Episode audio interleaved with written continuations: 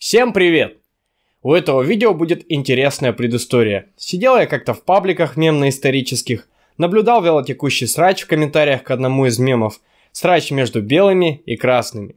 Казалось бы, ничего особенного, но тут булкохрусты кидают очень интересную цитату Хрущева с криками Меня очень заинтересовала эта цитата, которая якобы была сказана им в 1959 году на студии 20 век Фокс во время его визита в США. Я позволю себе зачитать ее целиком. Цитата. «Я женился в 1914 году, 20 лет от роду.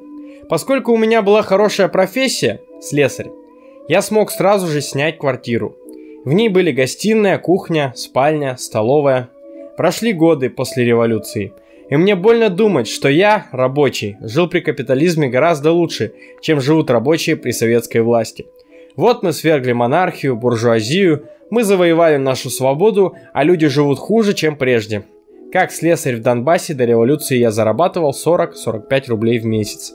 Черный хлеб стоил 2 копейки фунт, а белый 5 копеек.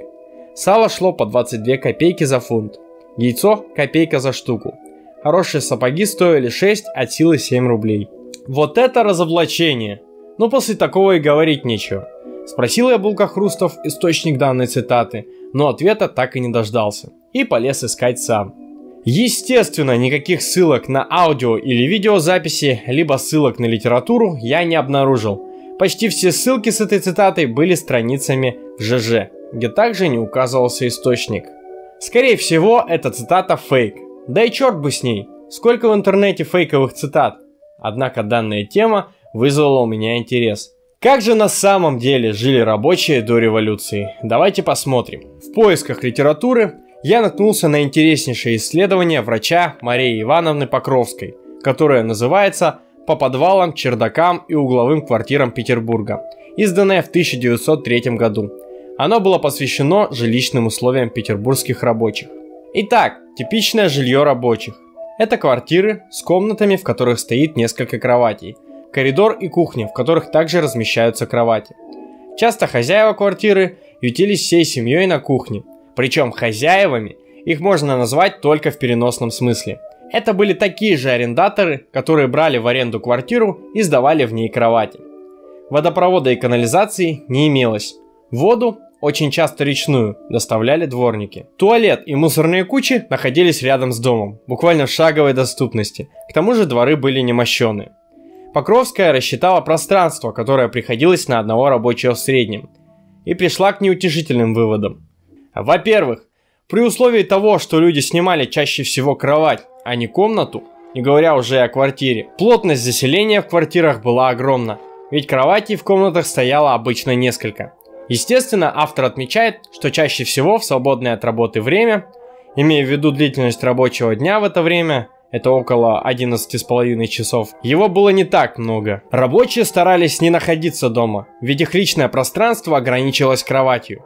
Кстати, из этого исследования я узнал, что существовала вопиющая практика съема половины кровати. То есть ты снимаешь с кем-то пол кровати, и вы либо спите вместе, либо посменно. Например, когда кто-то из вас на работе. И не надо фантазировать, что вас положат на одну кровать с представителем противоположного пола. Естественно, рабочим мужчинам приходилось спать вместе. Более того, автор отмечает случаи, когда рабочие сапожники вообще жили без кроватей и спали на своих верстаках, на которые стелили одежду. Вместе с этим отмечается недостаток солнечного света и свежего воздуха, ввиду отсутствия окон.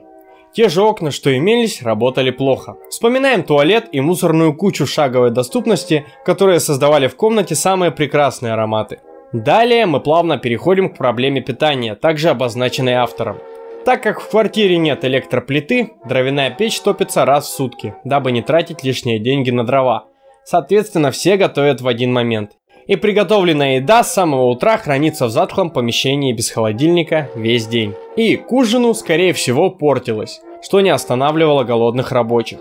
В связи с этим автор, как врач, отмечает довольно частые случаи разнообразных пищевых отравлений. Отдельно отмечается проблема питания детей. Так, ситуация, когда родители покупали подпорченное или разбавленное водой молоко, которое к тому же хранилось в антисанитарных условиях жилищ рабочих – приводило к серьезным заболеваниям детей с и так очень ослабленным иммунитетом. С воздействием данных факторов автор связывает высокую детскую смертность, к которой рабочие относились довольно равнодушно. Они признавались, что ребенок все равно умрет, а врача они вызвали, чтобы он засвидетельствовал последующую смерть, и не было проблем с законом. Низкий уровень культуры в среде рабочих способствовал процветанию пьянства. Положение женщин также оставалось плачевным. Рукоприкладство в семье считалось обычным делом.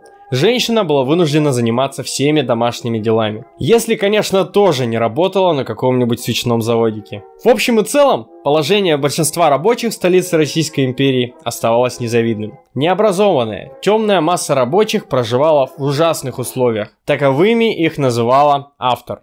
То есть даже для того времени они выглядели дико, не говоря уже про сегодняшний день. Я очень советую лично ознакомиться с данным исследованием. Оно помогло мне получше взглянуть на то, как жили простые рабочие, вчерашние крестьяне, переезжавшие в город на заработки. Если лень читать все, то в конце автор приводит довольно интересный литературный рассказ, в котором она постаралась осмыслить в литературном ключе все увиденное ей в ходе ее врачебной практики. Он повествует о девушке, приехавшей в город из деревни к своему мужу, который прибыл сюда на заработки и проживал на съемной кровати в квартире, подобной вышеописанным. Обязательно его прочитай. Ну а у меня на этом все. Читайте интересные книжки, подписывайтесь на канал, не верьте фейковым цитатам, всегда ищите источники. Всем пока!